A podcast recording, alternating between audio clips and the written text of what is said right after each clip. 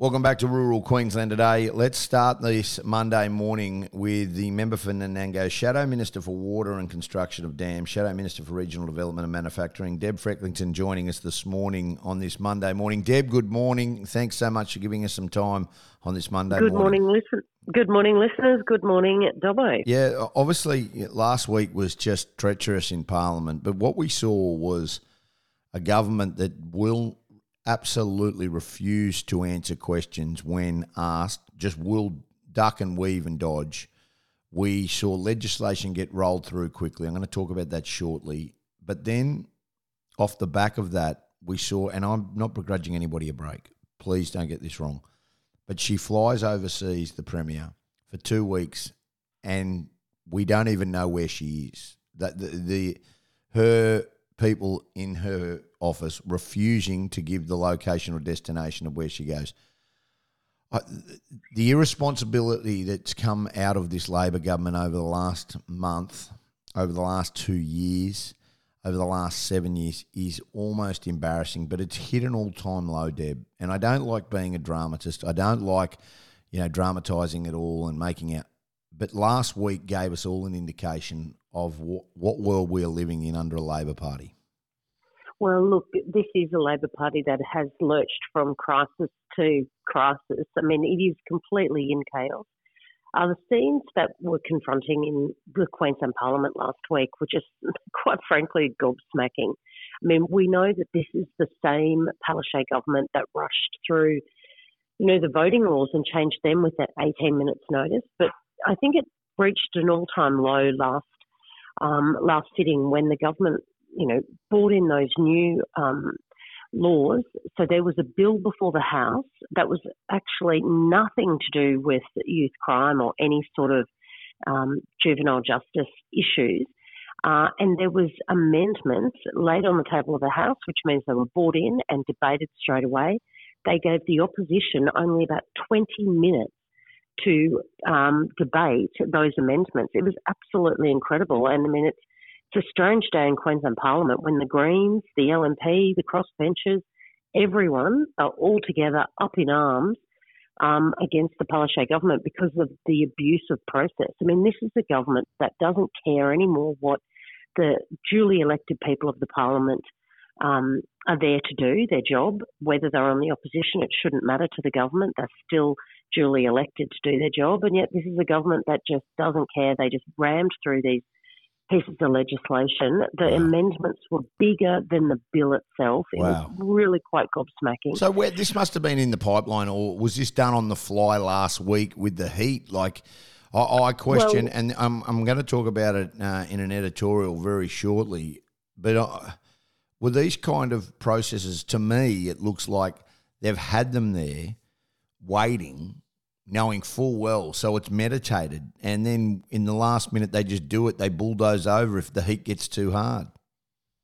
Well, a great example is, I mean, there's many bills that are sitting on the, the table, meaning, you know, ready to be debated. There's a water bill, um, whilst it's, you know, not got much in it, but still it's sitting there. It keeps getting delayed because the government can't can't get their processes right.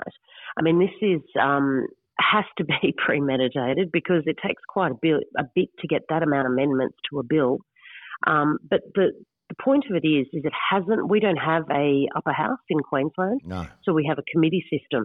So all of these amendments didn't even go through the committee system. No one in the community got a chance to see them, review them, or have a clue about them. So, I mean, it's just a government that doesn't consult. We know that it never has. It you know leads by media release uh, and goes from crisis to crisis, and and that's why it's in such a chaos at the moment. And it, in fact, it was actually quite embarrassing for the premier, quite frankly, to be so arrogant um, in the face of so much criticism, and she just. You know, sat there and let it all happen and yeah. has now gone off on holidays. I mean, no wonder there is leadership speculation around her position. I mean, the backbench was sitting in the chamber. You know, their gobs were, you know, on their chin, uh, chests like they were gobsmacked. They hadn't even heard about um, all of these amendments. So, you know, when a government has completely lost its way, doesn't even talk to their own backbench, um, you know, you've got a real problem. Yeah, and the numbers will be starting to, to mount up. I don't know if Steven Miles is a better. Can we talk about the cost blowouts? This is the really concerning thing for me, Deb. The Cross City Rail, the Gabba, the continual absolute the trains. Like I mean, Mark Bailey, he's in a mess. It is unheard of this cost blow. Like I cannot even begin to talk about how bad this is. Yeah, look, it's it is terrible. So what this is the um, it's actually not only the 2.4 or 2.7. Apologies that I've got that figure slightly mixed up, yeah. but um, you know that's the blowout, the increase in what it's cost. But they actually lied about it. They knew that it was going to blow out by that, and they've actually, you know, changed the media release. Um, and you know, both the Premier's office and the Transport Minister's office was complicit in that. They knew that the, um, it had blown out by $2.4 billion and they, they changed the media release back to the original cost, which was 4.5 billion.